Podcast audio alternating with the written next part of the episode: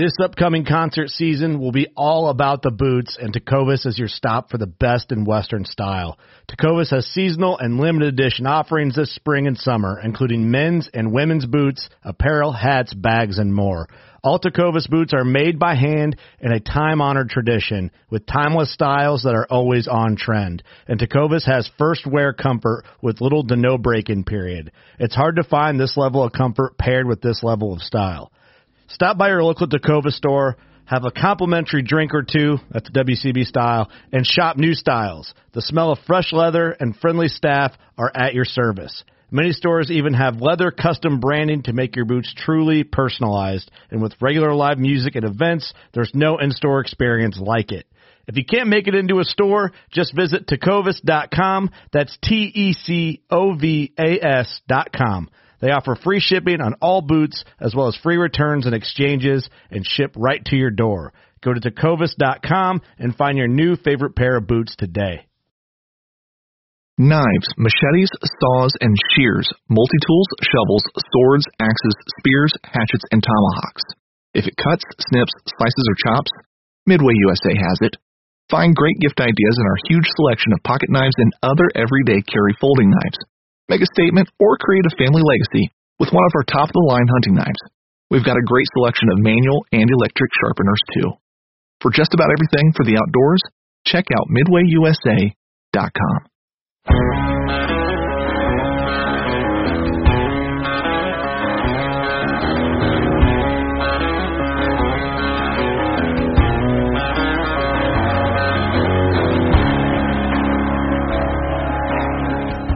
Welcome to the Habitat Podcast, the podcast for wildlife habitat management, hunting strategy, and land stewardship. And now, your host, Jared Van Hees. Welcome back, everybody, to another episode of the Habitat Podcast. This is the podcast for becoming better habitat managers, and I'm your host, Jared Van Hees. Co-host Brian Hallbly on the other line. What's up, B? What's going on? Well, I'm uh, excited for deer season. How about you? Uh, I'm fired up, man. I don't know if you saw uh, Dave Ham and I got a chance to go scout some public not too far from my farm, and we accessed a pretty secluded spot back behind some private ag fields, and the sign in there was unbelievable. So Was I'm, it I'm. I'm fired up. Yeah, I'm I'm ready to hunt my farm. I'm ready to hunt some public. I'm ready to just get out there. Okay, how much longer do you have in uh, PA? I know Ohio's uh, end of the end of September, end of this month. Yeah, um, Unit 2B, which I live, which I live in and I hunt in in Western PA here, uh, is going to be opening up on the 21st. So Oh, really? We're just, we're just about 10 days away. Holy cow! Yeah, you're not kidding. Are you ready? Um, no, but I will be. It always comes together. But uh, you and I have become saddle hunters per Yeah. se. We have. and uh, starting to get used to that, and hopefully I'll be ready by the 21st.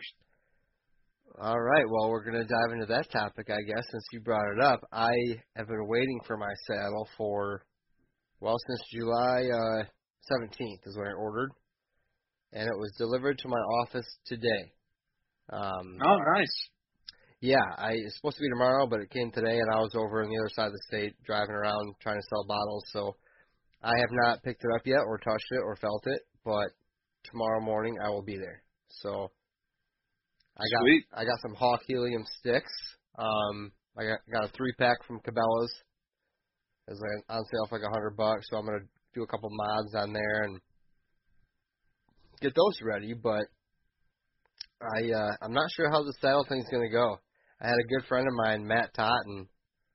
He bought one in like February, got it in in April, I believe, and just wasn't feeling comfortable in it. So I That's interesting. yeah, so um I'm kind of wondering how this is going to go. But the benefits that I've learned are are are too too many, too strong to for me to to worry about my my small fear of heights and things like that that I sometimes deal with. So I'm gonna I'm gonna strap it on this weekend and I'm gonna swing around the yard and freak my kids out. It's gonna be fun.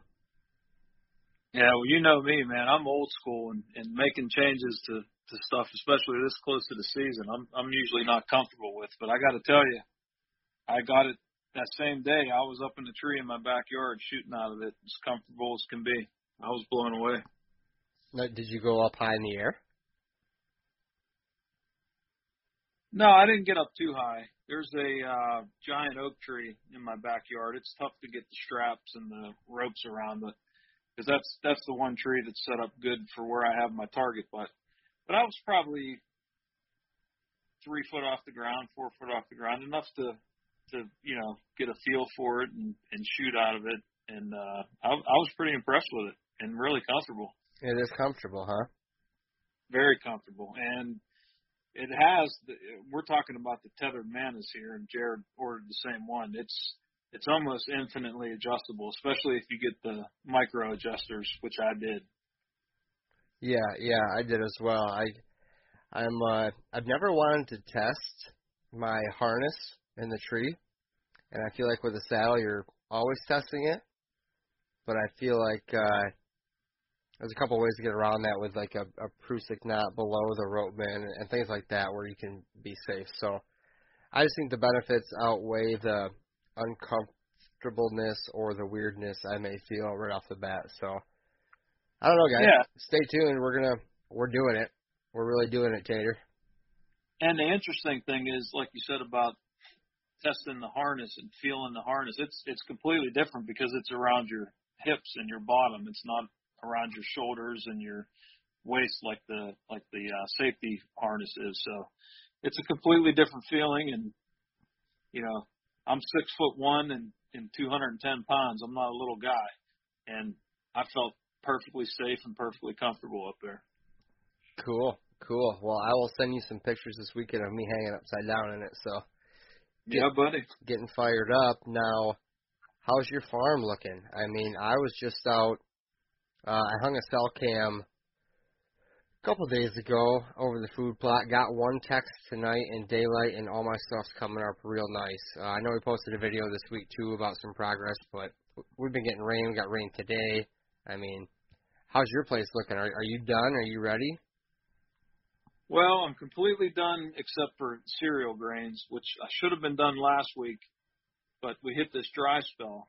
We've had uh, over a week of uh, no rain, so I didn't want to put anything in the ground. Oh, really? So I'm hoping Friday I'll get everything wrapped up. I should be done getting the rye and the oats and uh put the killer food plots climatized and the killer food plots uh carnage brassicas that I planted a few weeks back. I've I've shared some pictures of those on Facebook and Twitter and uh Instagram. And uh everything's coming in great and I think my deer may actually be eating the brassicas finally. Oh, about time your spoiled deer came around.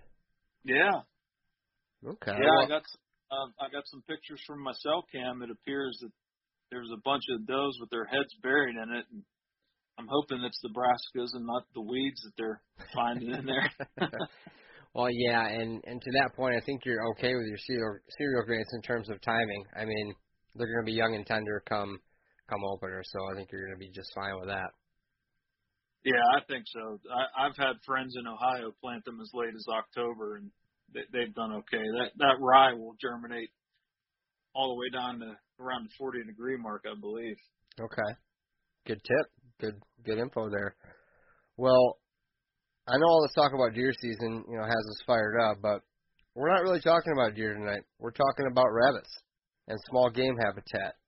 Um, Or rabbitat. Rabbitat, yes sir.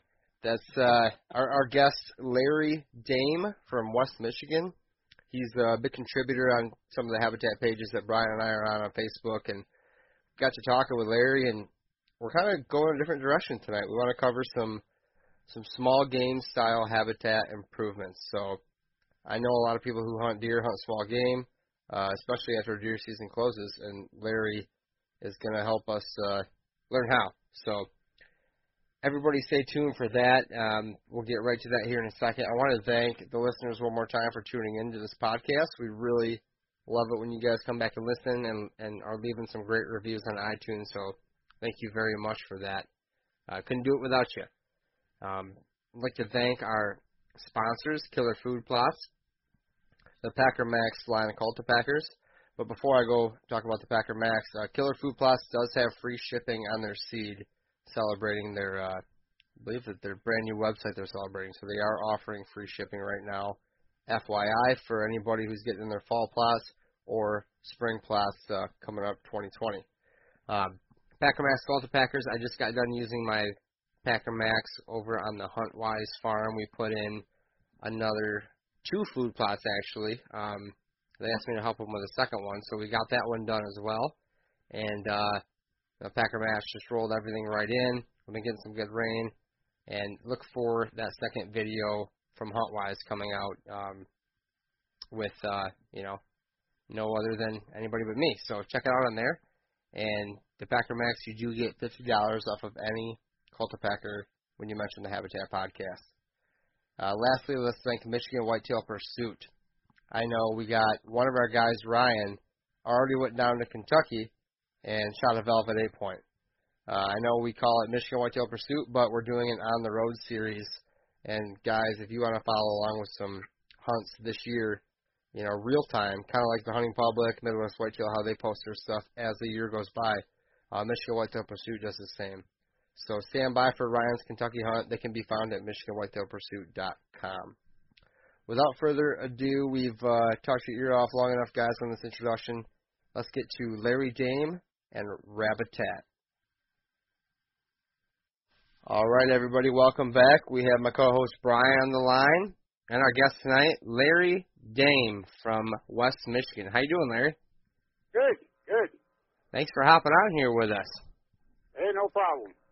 We're talking just before uh, we hit the record button. You're getting some rain today, huh?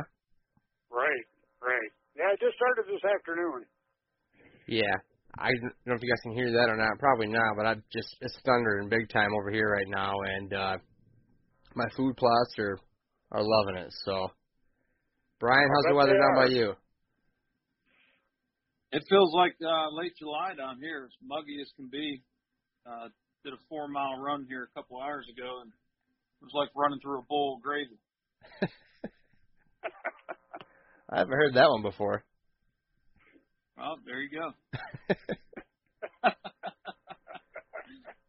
well, Larry, we you and I were talking earlier uh, this summer. I see you a lot on the Habitat Managers page, and always contributing some great information on there. And I wanted to pick your brain a little bit. We haven't talked a ton about uh, anything other than than deer, really. I mean, it's kind of our bread and butter, but at the same time, you know, we covered a a pond segment uh, for one podcast, which we both thought was super interesting, and and we covered pheasants and upland birds one time. So we want to get some other people on here and talk about some different types of habitat managers. And while I believe you are still a deer hunter, I'm not positive, but you like uh, some small game too, correct?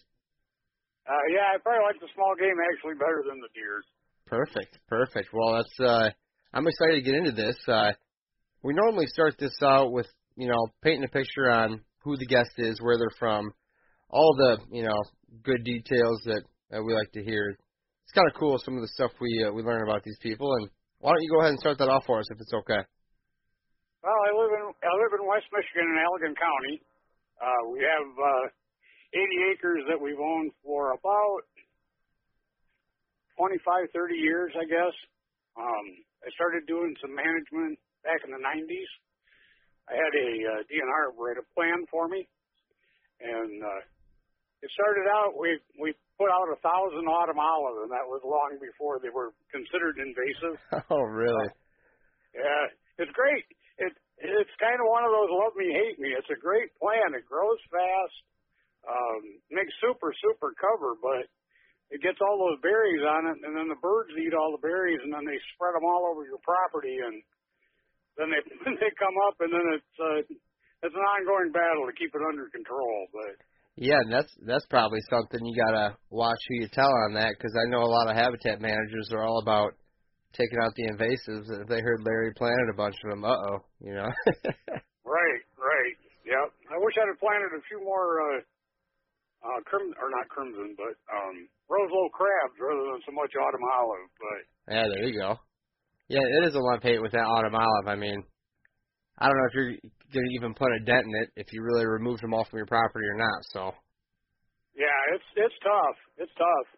Right. All all of our um edges along the right of way on the freeway and stuff, just about all of them have some some form of autumn olive on them. Okay. Okay. There was a there was a field up by um or some property up by where I was grew up as a kid, and there was probably about 40 acres of autumn olive, and I don't think you could walk through it standing up, and I'm not too sure you could crawl through it. I never saw anything like that. It was it was unbelievable. Well, where's that at? Uh, that was up by Rockford, Michigan. Yeah. Okay. Yeah, I'm from Grand Haven, so I know that area oh, okay. Yep. fa- fairly well. Um, Yep. And some of my old hunting I used to do up near uh, Mount Pleasant, which is a little further north, and tell you what, those deer were in that autumn olive. They were bedding in it. Right. Right. But, Yeah, I have some some of it I um, I treat, I cut it and treat it, and then some of it I just cut it and let it resprout because the deer eat it and the rabbits, you know, Okay. rabbits nibble on the bark in the wintertime, and it makes pretty good cover. And Okay, perfect. Sorry to go off track there you. So you planted about what a thousand autumn olives? yeah, about a thousand. Yeah. Wow. Then what? Then what happened?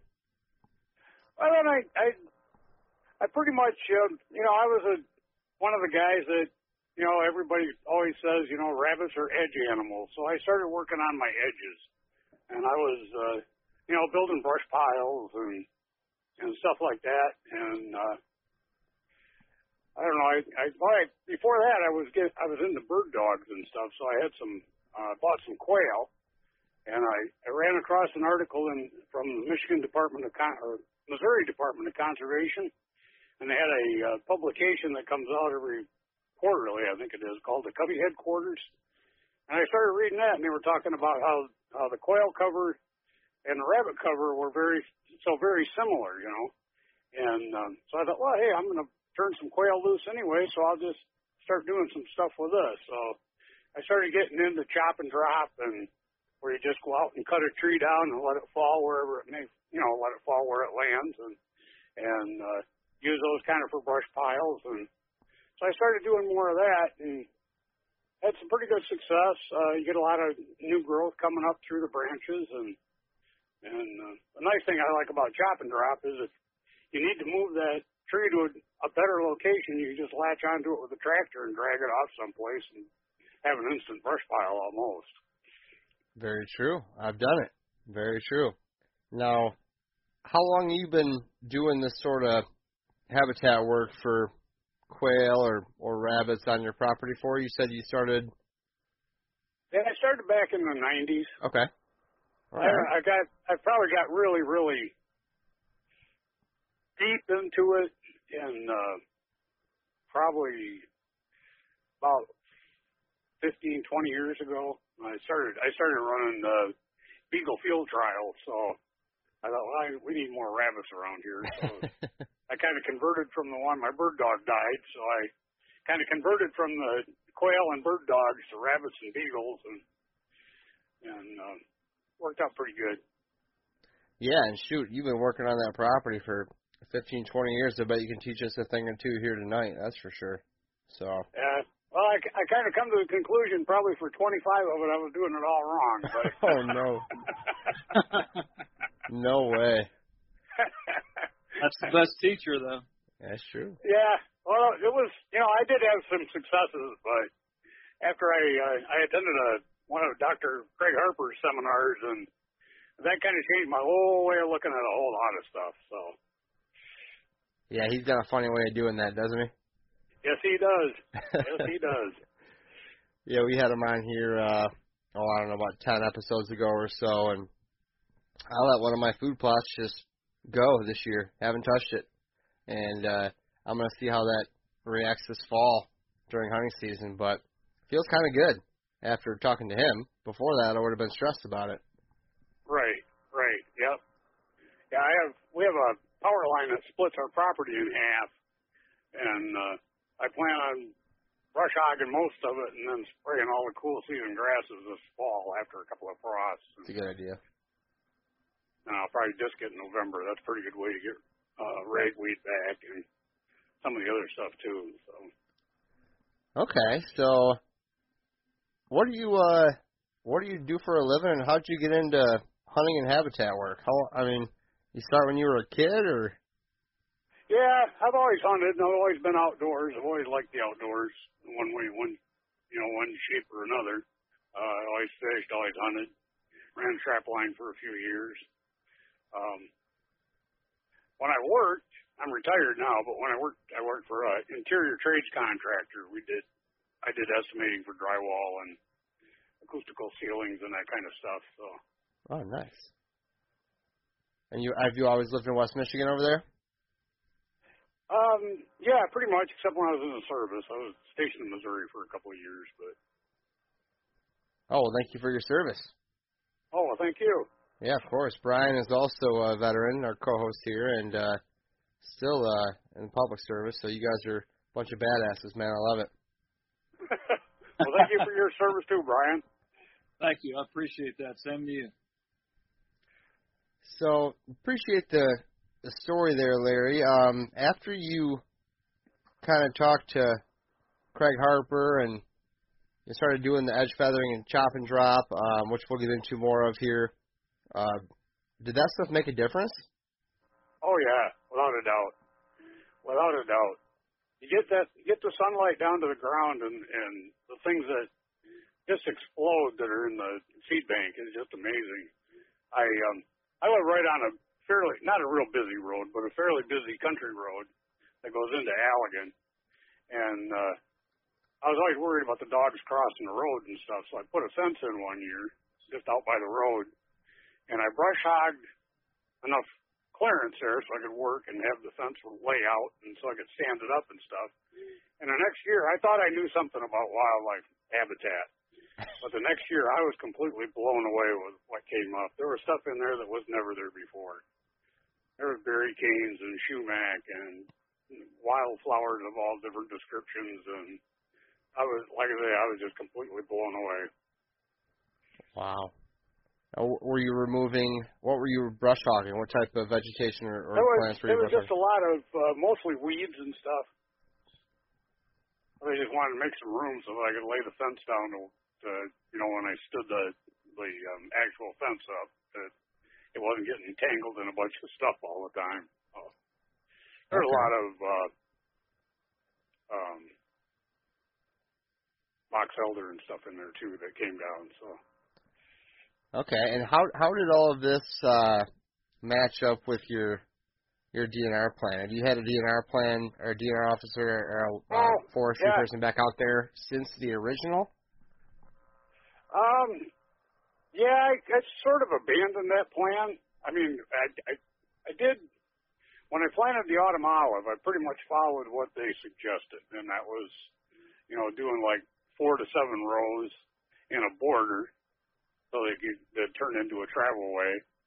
And I pretty much did that. I ran a border across the, along the power line, and then I uh, put another border in on the other side of the power line, and then I put a couple borders in that are perpendicular to that.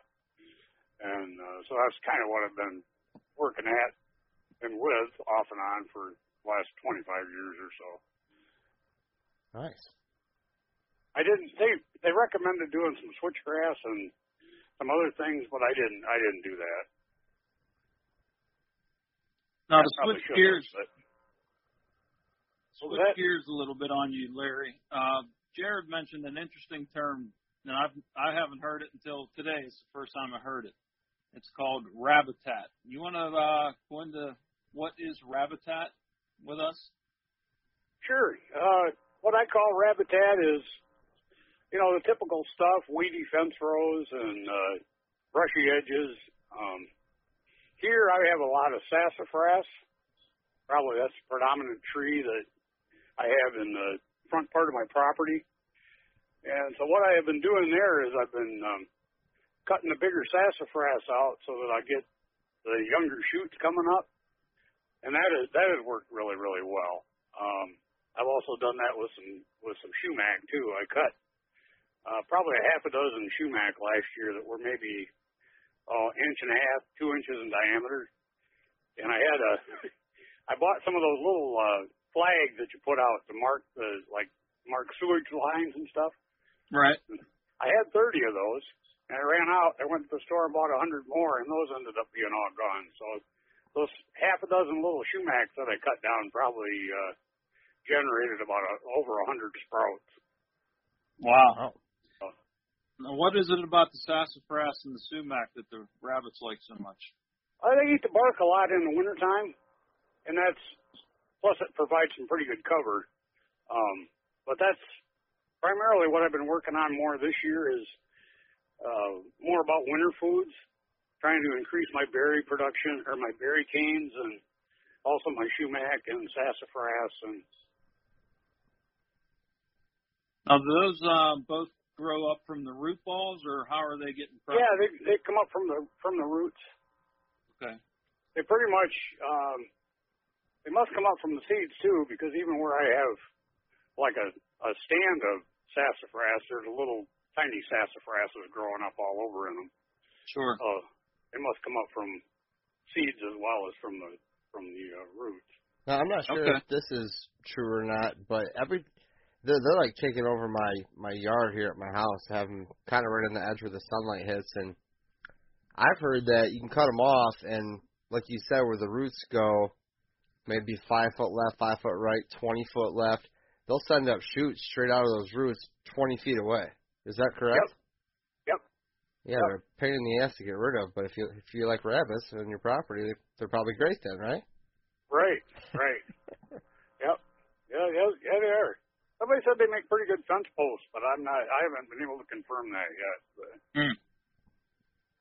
What are your uh, some of your other favorite habitat ideas or strategies besides the sassafras and sumac? well, I read an article on the habitat page that some guys were using corrugated um, four-inch drain tile. They use like a ten-foot length. They put that underneath their brush piles, and the theory is that the snakes, which would feed on the little rabbits in the springtime, don't like those corrugations, so they don't go in there. So it Really? supposedly protects the baby rabbits better. That's But- interesting. I know in the wintertime they beat a they just beat a path right to that drain tile. Really? Okay. I mean, Wow. They're just a they're just a trail right through the snow. You know exactly where they went. And the same thing when I go out and run the dogs, even in the you know in the spring and in the fall and stuff. As soon as they lose it in that one of those brush piles with that uh, drain tile underneath it, you know where he went. He went right into that tube, and he ain't going to come out. Right. Now, is there a uh, size or a uh, best way that you have a, a, a method to building these brush piles? Um, I like I like just to do the chop and drop. I mean, I cut, I burn wood too, so I, um, you know, I save all the brush and then I stack the brush. But you know, you see all the diagrams about the the classic ones where you start with a 12 or 14 inch log on the bottom, and then you put some eight or 10 inch logs on top, and then you put some more logs on top, and and eventually you put brush over the whole thing. But Okay. chop and drop is just so much easier. The, the Yeah. everything comes right up through the middle of it and and uh it makes super habitat. And I've I've found that the the bigger ones may be more protective, but I've found in, in hunting and running dogs that more likely than not you're gonna jump a rabbit out of a smaller, more open brush pile than one that's that's rather large and and pretty well built. So Right. somebody says they don't like to be they like to sit on the edges where they can see and that that sort of makes sense so Sure. Yeah, I can I can remember some of those old hunting magazines. They'd show like a diagram of like building an old log cabin where you would stack up the logs in a square and then start putting your brush on top of it. I've built a few of those in the, in my days. yeah yeah So what does that offer the rabbit? What by putting in the uh, tile pipe or doing the logs, like you said? What what does that type of uh, brush pile offer for the rabbit? Well, I like I like the ones that are more open. Um, I mean, I keep adding to them. If I build one, I when I like if I cut my autumn olive back, I take those brush pile or take those branches and those limbs and throw those up on top, and kind of just keep renewing them every year and regenerating them, trying to. Um, Okay. Yeah, most, mostly it's just you know protection and I cut an elm about 20 years ago, I think, and just let it fall. And I think I have recut the sprouts off of that thing three different times now. No, that's great. I, I really like elm. It, um, especially if I hinge cut it and leave it attached, it seems to last for a long, long time. Like I say, these some of these are 20 years old at least, Wow. and uh, I I was out last winter just kind of walking around and and after I'd done some of these chopping drops and stuff and I was just out kind of walking around and I was kind of amazed at what the rabbits ate because they they were I had some maples that were down and they stripped the branches you know they stripped all the bark off of those I had some oak they stripped the bark off of those and they stripped the bark off the elm and they completely they turned all that um sumac that I cut down they turned all that gray bark to white that was all completely gone so Okay. Now is that, is that pretty unique? If somebody's out looking for uh, rabbit browse on the bark like that, is it pretty easy to find? Yeah, it's pretty pretty easy, especially in the wintertime. You know, it, it uh, I do. You know, probably wouldn't find it so much on the on the bigger trees unless somebody cut them down somehow. But Sure. that's one thing I I guess I've learned to do is be a lot more observant than I ever used to be. And Yeah. I take a walk almost every morning, so I'm always looking to see what got gnawed on and Nice. And uh, you know, from you guys' standpoint, whatever you do for the rabbits is pretty much beneficial for the deer too. Uh, and I see the deer browsing on my uh, sumac, or not my shoe, yeah, sumac when it first comes up early, and then uh, I see them browsing on the sassafras too. Now that the the sprouts are you know three four feet tall. So Okay. Now, what about uh, non-wood settings like uh, old fields? Is there anything that you can do with uh, old fields to make it better for rabbits? Um, yeah. I wish I have one. I have one section in one of my fields that I've been wanting to burn for a long, long time, and I just haven't. They say to burn it in the fall, and uh, I just. It seems like the fall is never dry to burn. It's always either raining or else all of a sudden we got snow or something. So Okay. um, I have disc disked some fields and had some pretty good luck, uh, especially with ragweed. I like to do that like in November right. um, that's that tends to really bring the ragweed on the next year. Um, So whether you're burning or disking, you're just trying to get the uh, seed in the seed bank brought up with some new growth. right, right, right. Okay. Cut down on some of the grass and some of the weeds and Right. Now, how will the rabbits use those old fields? Are they just in there for feeding, or are they uh, nesting in there? Or uh, they a little both. They nest in them, they feed in them. Um, depends on what there is to feed, but usually in the old fields, you usually get some kind of thickets, gray dogwood or sumac or something coming in after a couple of three years, and so they have a place for cover there. And then if you got the right kind of plant structure, um, there's some pretty good cover in there too. Okay. Now, is there anything you would go in and uh, fill up, or maybe like a food plot for rabbits? Is there anything like that that you do specifically for them? Yeah, I have I have done a couple of things. I did oats one spring. Um, I tried some uh, grain sorghum just more as an experiment, um, just to see what kind of cover it would provide.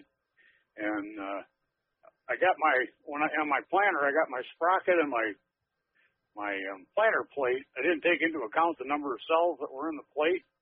And so when I planted it, it came up about three quarters of an inch apart. So Oh wow. it did grow. It got to be about two feet tall, but and it did head out, but not anywhere near what it should have. Sure. No. Sure. And I do I do cowpeas. Um, I'm gonna I plan to do wheat in my. I do have some fire breaks that I haven't used yet, but I plan to put some wheat in those. Right, wheat and crimson clover, and I'll probably um, just uh, broadcast some medium red clover in, in a few spots.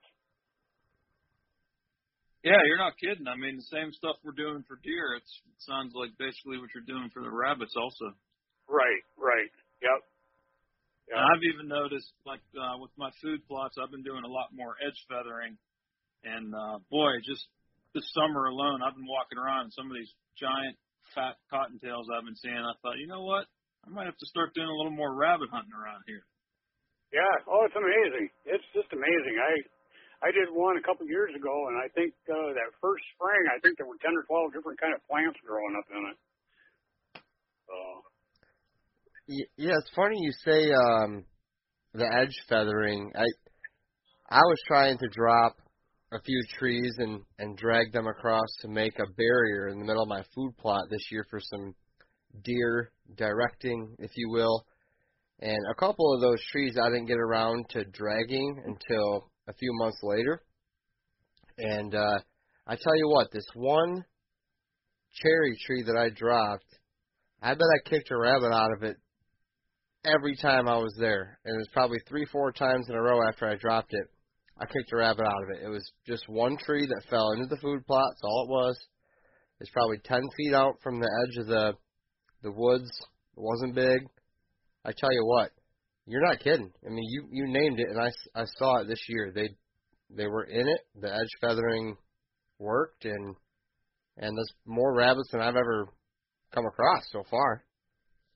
Right, right. Oh, it's and it's easy. You know, it takes Yeah. five minutes to cut a tree down and and uh, let it lay there. You know, Yeah, it's they're not they're not always successful. I did one back. I have a, a the back half of the property is pretty much wooded, and uh, I cut a few trees along the edge of the woods uh, four or five years ago, and I thought, boy, the rabbits are really, really going to be in there, all full of uh, black raspberry canes and all kinds of stuff.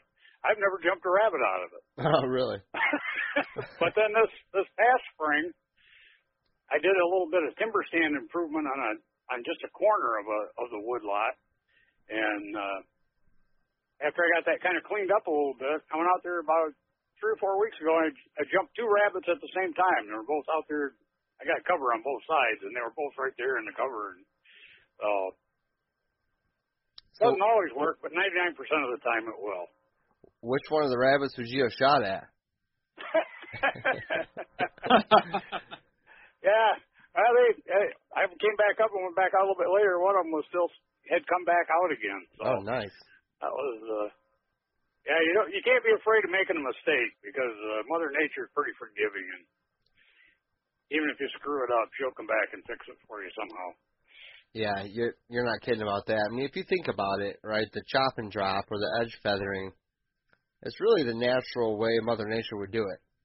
I mean, if a tree falls, you know, it creates all that cover, and the forbs are able to grow up through it without being nibbled on or by deer or anything else, and the birds lay on the branches and have their droppings for fertilizer. I mean, it's just pretty darn neat how all that works. Right. And the chop, you know, the chop and drop when you leave the limbs on it and stuff like that. All the, you know, the brush nesting birds like the um, towhees and that kind of thing, they all nest in there too. It, it doesn't necessarily have to be a living bush for them to live in it, to nest in it. Right, Right. right, right. So, Okay. Um, are there any recommendations when you do edge feather before we move on to winter foods here? I mean, are you is there a certain size tree that you pick to drop or certain species? Does it matter?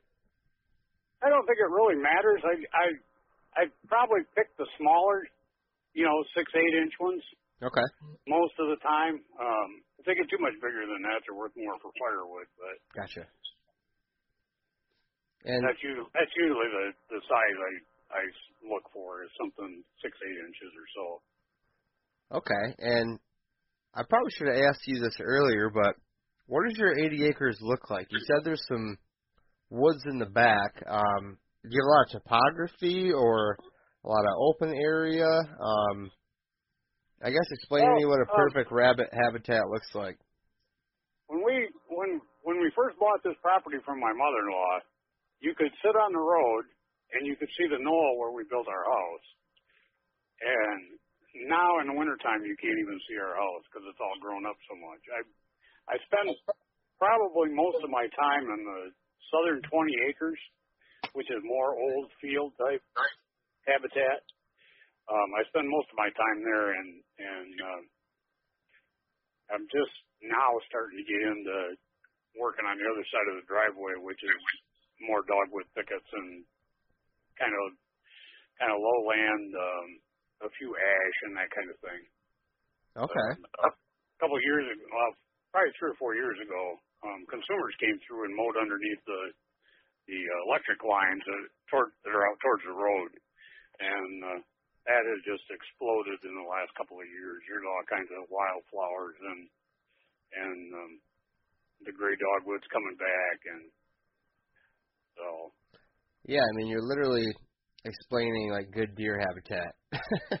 Yep, yep. Well, actually, um, on one of my walks, I was, uh, I went up, I live right next door to my brother-in-law, so I went around up by his place, and I was coming back across that, where they had mowed underneath those lines, and there were a couple of deer beds in there, so. But I have two or three deer beds in my open field, too, so. okay. And that's pretty much just, uh, for the most part, is a lot of grass and a lot of, um, goldenrod right now Yeah. quite a bit of quite a bit of dewberry. Um,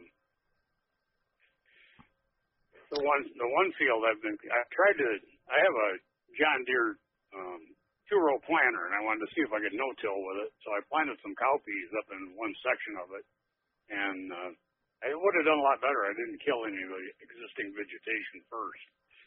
So, but that is I'm just kind of letting that grow normal because it, it does have some. Uh, native red top in it, and there's some uh, broom sedge that's coming in. So that little piece I just kind of leave to its own Okay. and just let it do whatever it's going to do. But So if you have all this good rabbit and deer habitat, who shoots your deer? well, I don't get very many of them. My wife usually gets a couple with a car now and then. But Oh man. yeah, I mean, I I just it's uh, you know, I I don't know who said it years ago, um, but old field and just old field and and like upland bird type habitat, I've, it's always resonated with me that is good deer habitat too. And then you know, all we're talking about tonight, old field, food plots, edge feathering, that type of thing. Shoot, you gotta have some deer on there too, I'd imagine. yep, yep. Very cool, very cool. All right, well, there's, oh, go ahead. no, I say there's there's a few around. There's a few around. Okay. There's a there's a doe with a set of triplets, and there's another doe that's got a set of twins, and I run across them every now and then. Yeah, I mean you're you're in a good area too. Allegan's uh Yep. good area for for some decent deer hunting too and, and waterfowl as well. I used to hunt the Todd Farms down there a while back. Oh yeah, yep. You ever been there? Uh, yeah, a couple times. Okay. couple times. I haven't a, I haven't in a long time. I did when I was a kid. Um, Yeah. I went with my brother-in-law one time, and I think there were, were six or eight of us, and we all ended up. We figured one of out of the whole group, somebody would get a good blind, but none of us did. We all ended up pretty much all in the same area, up in the where it's all just oaks. Oh yeah, that's how a lot of those uh state ran draw type hunts work. Yeah, we we were the same way. I don't know if we ever got some good areas, but we shot a couple birds down there. It's it's a cool area. I always liked Allegan. Yep. Yeah, it's a nice, it's a nice, neat area over there. Neat area. Okay, well, moving into winter foods, you were stressing how important you know winter foods are, and I guess that's true for for any species that we're managing this habitat for. Um, how do how do you know that it's important, or, or how did you know that you need to do better at at improving your land for winter food? Like, like what was the thing that ticked you off on that? Where you're like, okay, I got to add some more food in the winter here. Well, I don't. I just. Um, I don't know. I mean, I've, I've always read the magazines too, you know, and they always talk about sumac in the wintertime and stuff. And and I was out there one day and looking, and I thought, you know, I wonder if I if I cut this, I wonder if it'll regenerate. So that was kind of the catalyst, I guess, for doing it. Um, I knew that there was. I never, you know, I don't find any starved rabbits, so I knew there there was probably food there. I thought, well, maybe if I can, you know, enhance it a little bit, give them a little bit more, Yeah. Uh, maybe I'll improve. Maybe in the spring I'll have more. And um, well, that was kind of what led me down that path, I guess. Okay. Um, and you mentioned sumac and sassafras, and you mentioned a term I haven't heard uh, called berry canes. Is that a term for something else I'd recognize, or, or what is what do you mean by that? Berry canes. Well, it's just like blackberry canes and Yeah. Okay. Briars, basically. Yeah, I have those in my property. I know exactly what you're talking about. Yeah. Yeah. Yeah. Okay.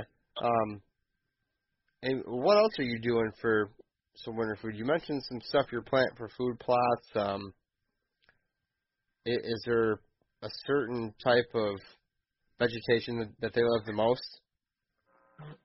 Well, this year I'm gonna. This year, like I say, I'm gonna try some wheat and some um, clover. Um, and that will last. You know, they'll they'll hit that until the snow covers it up. I'm sure. Okay. And then, uh, you know, once winter takes over, then it's more bark and twigs and that kind of thing. So, Yeah, very similar to a deer. Okay. right. Yep. Yep. I have uh, I have one elm that I cut a few years ago, and the thing looks like a footstool. It's just rounded. The, the stump is is just it, it looked like somebody went out and manicured it. Actually, it just Wow. well, somebody I, that that the deer are keeping trimmed down pretty good. Yeah. Okay. Yeah. Yeah. Yeah. Yeah, the uh, guys when we have our field trials, the guys like to come to my house because they're like usually rabbits. oh, really? What do you mean by field trials? What do you guys do there? Just playing with the we dogs, just- training them, or, or Uh, no, we have a it's a NKC um, organization that does a little pack um, field trials. Usually do uh, three to five dogs in a cast, and then you run you um, they assign a judge. You run for an hour, and then the judge scores your dogs. And Okay. Quick uh quick sidebar. Do you know anybody who runs dogs from well, he used to live in Grand Haven by the name of Matt Sanders? yes, You know Matt? yep, yep. Yeah. A member of our club, as a matter of fact. Okay. I it's all coming together now. I've uh I've known Matt since I was a kid. Uh I went to high school and graduated with his brother Mike. Oh, okay. Yep. Once you started saying these trials and this and that, I remember some of his Facebook posts and um and I figured you gotta know him. I mean, you're not that far apart. Right. Right. Yeah, he, he's a good guy, and I think he actually just started a podcast for uh hounds, for beagles. Yeah, I think I think he did too. I think somebody said he was going to do one. Okay. Oh, cool, cool. I'll have to tell him I talked to you. That's great. Yeah, yeah, that was pretty neat. Small world. Seriously, seriously. Um, and one more thing on that I wanted to cover on this. Um, I have a little water hole I put in. We talked about it on one of our episodes with a guy named Ted. He just puts in these little plastic totes in the ground for deer. Uh, you know, fill them with water and they stay pretty full. I find deer, raccoons, and I've I've seen this summer a ton of rabbits and baby rabbits all around it. I don't know if they're drinking out of it or not because my camera was set a little bit too high. Um, do you know anything about rabbit watering holes? Is that even a term I should be using? I mean, U- usually they say they get all the all the uh, moisture they need from the from the grasses and the weeds that they eat. okay, okay, So I've I've never uh, I've never played with uh, with um, any kind of water watering hole for rabbits. well, I yeah. do some- besides like Bambi or something on. in the summertime, so if they're running, they can find a place to get a drink. But, Oh, okay, okay. Yeah, besides like some Disney movie, I don't, I can't say I've ever seen a rabbit drink out of anything either. So, Inter- interesting. I might have to uh, I might have to play with that a little bit. hey, you, you Don't, might- don't they put water bottles in pet rabbit cages? oh, you're right. Oh, that would work too. Yeah, with the little metal straw. Yeah, so I'm assuming that they drink at some point. That would be politi- politically correct, right? You got the metal straw. oh baby, yep, you're right about that. Another question for you, Larry. I've always heard this over the years. Uh, guys will say, "Oh, there's a lot of rabbits around this year. uh, coyote populations must be down. Is there is there any truth to that? Does one uh, offset the other? My my personal opinion is if you've got good quality habitat, the predators aren't near as much of an issue. Right. I just uh, I don't have any any way really to back that up. It's just sort of common sense. Coyotes are are um, you know they're just predators. They're going to take the easiest thing they can find, and a lot of times that's either mice or voles or something else. You know they got to fight their way through a thick stand of briars and all kinds of other stuff. They may be looking elsewhere. That's, like I say, I don't have any. I've never tracked any rabbits, you know, like with any kind of electronic devices to see if there's any Sure. difference. But I think so far I've only found. uh I found a rabbit leg uh, a couple days ago, and that's the first sign of predation that I've seen all all summer. So Oh. Okay. I mean, I, Yeah. that, that doesn't mean that nothing got them, but Yeah, that makes a lot of sense. If you've got healthy habitat, it's like deer with their fawns or or any other prey species. If they've got good habitat to live in and hide their their young in, they're going to do well. Right. And that's kind of why I got away from the edge, the edge, or not the edge feathering, but just concentrating on the edge. Because if you got the right, if you can get it all blended in together, the edge isn't near as important as it used to be. You know, if you got, if all you have is a is a big crop field, you got 100 acres of corn or something, and you have just a little brushy edge along the end, yeah, that's where the rabbits are going to be. But if you take that 100 acres and turn it into old field or something with some thickets and that kind of stuff in it, those rabbits are going to be everywhere in that field. Okay. Now, what's your favorite way to hunt the rabbits? Uh, with a dog. Okay. yeah, I don't shoot. I don't shoot many, very many, because the dead ones don't run very good. yeah. I'd rather just listen to the dogs. Right. Right. Now, do you eat many of them? Yeah, I, if I if I do get one, I eat them. Yeah. Yep. What's your favorite recipe? Brian, you stole my question. Nice job. oh, my wife just puts them. She just puts them in an oven and bakes them for about an hour and a half, two hours, and then she just browns them in a cast iron skillet, and that's about as good a way as I've had. Okay. That sounds good. It'd probably be great in a crock pot. I just haven't done any yet. Yeah. So rabbit season goes till is it end of March? Yep. Yep. Okay.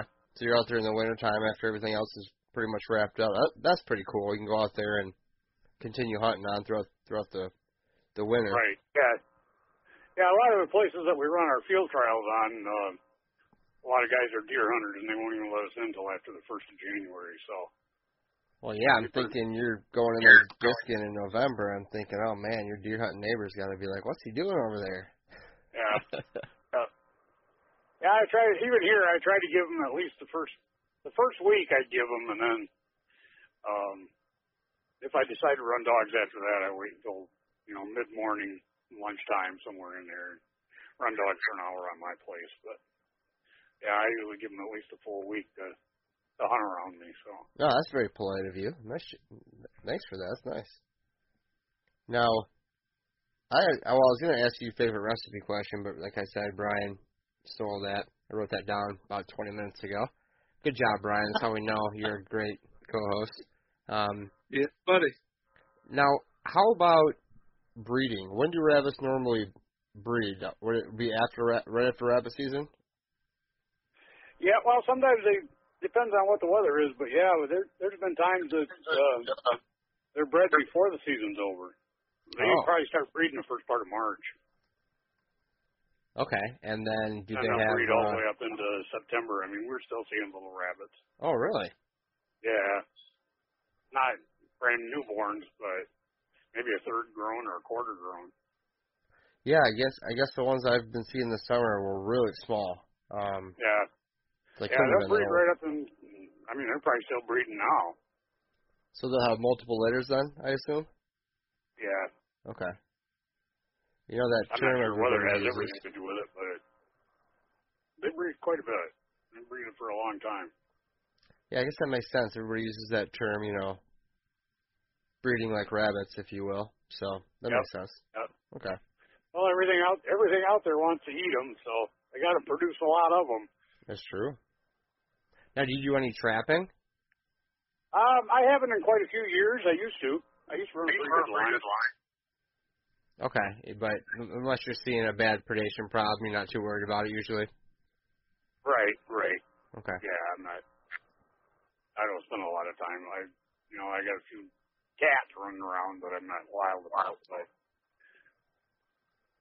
Okay. Um, what are you doing right now in September, this time of year for for habitat work on your property, or or when do you do your habitat work? Are you are you done? Are you doing something now, or uh, it's kind of in between. I'm kind of planning for um, late winter okay? because most most of the most of the cutting that you're going to do to regenerate is going to be in the dormant season. So I already got a few uh, Shumac marked that I'm going to take down about November, and then uh, I've got in the back in the woods I've got a couple of stands of aspen that I plan to clear cut, um, probably in the winter time. So Okay. Those those will be more for deer than rabbits, but Now, Larry, the uh, fur trade has been pretty volatile the last few years. You know anything about the rabbit pelts? Are they worth anything nowadays? uh, probably not. Yeah. They're, That for one, they're hard to skin because they're so they're so thin that they're hard to they're hard to get a good skin out of, and and um, there's so many commer- you know there's so many tame rabbits that people skin out and stuff. But yeah, Right. yeah, it wouldn't even be worth messing with a rabbit. Plus, I'm not sure they really actually have any fur, uh, you know, compared to like a muskrat or a beaver or something like that. Yeah, I think they used them in the past a lot for like accessories for like collars and hats and stuff, but I don't think there's a big calling for them today, but I could be wrong. Right. Yeah, they used to use a lot of them for uh, Lucky Charms. My dad always used to say it can't be too lucky. Rabbit lost his feet. I like that. Now, Larry is uh, there's a question I always ask everybody, and get some interesting answers sometimes. If you had to pick a favorite tree on your property for either rabbit hunting or just habitat work in general, or uh, maybe a food supply, what would be your favorite? Oh boy. Well, maples are always on my chopping block. I, I just I just don't have a whole lot of use for maples. Okay. Um, Amen. So that would probably be that would that's always the first one I take down. And you know, like I say, the the um, the stump will sprout, and the rabbits will, the rabbits will chew on those, you know, those shoots, and the deer will chew on them, and then the rabbits will strip the bark off the the um, branches and stuff. So, but yeah, it's the second would probably be sassafras. I just like the cover that comes back from sassafras. It's I got some stuff out there that I cut uh, the year before last. I think that's probably about three or four foot tall, and it's um, there'll be plenty of you know once the snow gets in there, they'll be able to get to that nice tender stuff at the top. It's My friend stuff in the Roger, my friend Roger coined a phrase "death to the maples," and him and I go out on our properties and we just fire up the chainsaw and that's that's all we attack because we feel the same way about them that you do, Larry. Yeah, I, I just I don't know. It just it's just not one of my favorites. you guys talking soft maple, hard maple, both? yeah, probably Well- both. Yeah, mostly soft where I'm at, but we've got both. Okay. Yeah, I got a bunch of soft on mine due to the fact they like the the wet feet. So Right, right. okay. Larry, anything else you want to cover? I know you're always on the Habitat Manager page, starting conversations and and coming across and shedding light with a bunch of different good information. I mean, is there anything cool or new that uh, maybe we should know about with our listeners? Anything that you come across recently that was kind of an interesting conversation? Uh, not that I can think of right off the top of my head. I, I kind of get a big kick out of the guys that, that, you know, about have cardiac arrest if they get a weed coming up in their soybeans or something, you know. And I keep, I keep saying, you know, did you ever stop and think that the weed that's coming up might be worth more than what the soybeans are that you planted? I mean, there's some pretty good weeds out there, and and uh, I know Dr. Harper one time. He's he's got a, uh, a video out one time, and the guy asked him if you could only keep one tool, what would it be? And he says, if I if I had to choose one, it would be fire. And he says, second, I would pick herbicide, and third would be a chainsaw. And he says, if you got those three things, you can provide everything that a deer's ever going to need, not plant one single seed. And it's pretty much true for the rabbits too. I mean, I, I like to mess around with the food plot because I like to experiment and see what works and see what kind of cover I can I can make out of um, what I plant. But they really aren't necessary. They're just fun. Wow. Well said. Well said. Good I think point. that's some great advice, and uh, you know, probably a, a good place to wrap this up, Larry. I want to thank you for coming on tonight, sir. Well, I sure appreciate it. I I posted on Facebook I was going to do this, and I, I'm scared and excited both. So. hey, that's how Brian and I feel every time we record a podcast. So, oh yeah, for sure. no, thank you so much for coming on. Uh, you know, if, if you want to hang on after the after we hit the stop button here, we'll we'll chat a little more. But uh, thanks so much again, Larry. Really appreciate it. Brian, anything else from your end? No, I think we covered a uh, lot of good info on rabbits that I'd never thought about before. Yeah, I think it's just cool to, to cover this new stuff. I learned a, a ton about it, and and Larry, if anybody wants to reach out to you with any questions or anything, is what's a good way to reach you? Is Facebook a good way, or Yeah, Facebook's probably the best. Um, either Habitat Managers or uh, Great Lakes Beaglers, okay, Michigan Beaglers, any of those. okay, great. Excellent. All right. Well, I sure appreciate it. All right, guys. Thank you, Larry, for coming on the podcast, and thank you to the listeners for tuning in once again. Really appreciate it, and uh, you know, I always like talking about something new, and rabbitat or rabbit habitat is something I know nothing about. So now I do. Brian, what did you think about that podcast? Yeah, it's great information. Uh, a lot of stuff that I didn't know about before. I mean, you always hear about deer living, you know, from four feet and below, and uh, it just makes sense that anything you would do for rabbits or anything you do for deer is going to benefit the other one. And Right. Picked up a lot of good info and some new tips that uh, I might try to do over the winter here when I'm dropping some trees. Yeah, I mean, honestly, if I'm going to go out there now after deer season, I'm going to tote along the, shotgun. You know, I mean, like I said in the podcast, I've kicked up a few, and, and my, my daughters might not approve, but I'd like to whack one or two and and try his recipe there and see how they taste. Yeah, it's a great idea. Well, I'd like to thank Larry once again. I'd like to thank our sponsors. We have Packer Max Cultipackers, Killer Food Plots, Hunt Wise, Dip That Hydrographics, The Habitat Hook, and Five Two Outdoors. I know, guys. Uh, last minute, you want to get one of those Lazy Man blinds up on your property. Make sure you give Dale a call over at Five Two. He will wipe the sales tax right off the top or I should say the bottom line, uh, if you pick up a blind over his place in southern Michigan, very close to Ohio, Indiana, you know, pretty centrally located. So check him out at Five Two Outdoors on Facebook.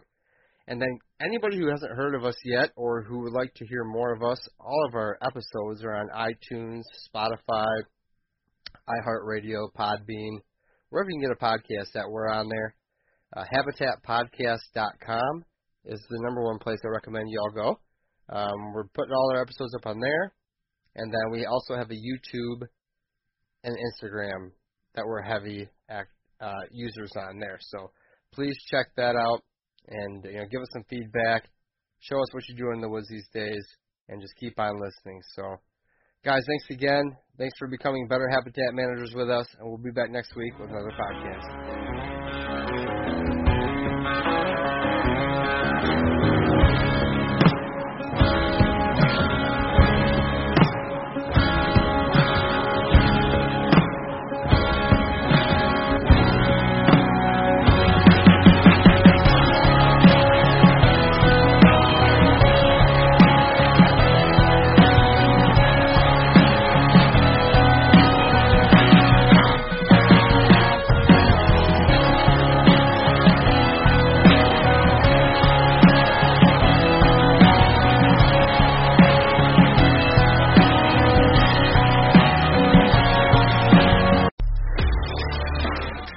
Has the stories to back it. A life to be proud of. It's a Winchester life. Yeah, baby. Six eight Western. Oh, mule deer, baby, right there. Tune in every Tuesday at 7 p.m. Eastern on Waypoint TV. Brave anglers search for the one they call king, but who will take his throne? Tune in to Waypoint TV's Battle for Silver, Saturday, May 18th from 12 to 6 p.m. Eastern, presented by Abyss Battery. Waypoint TV.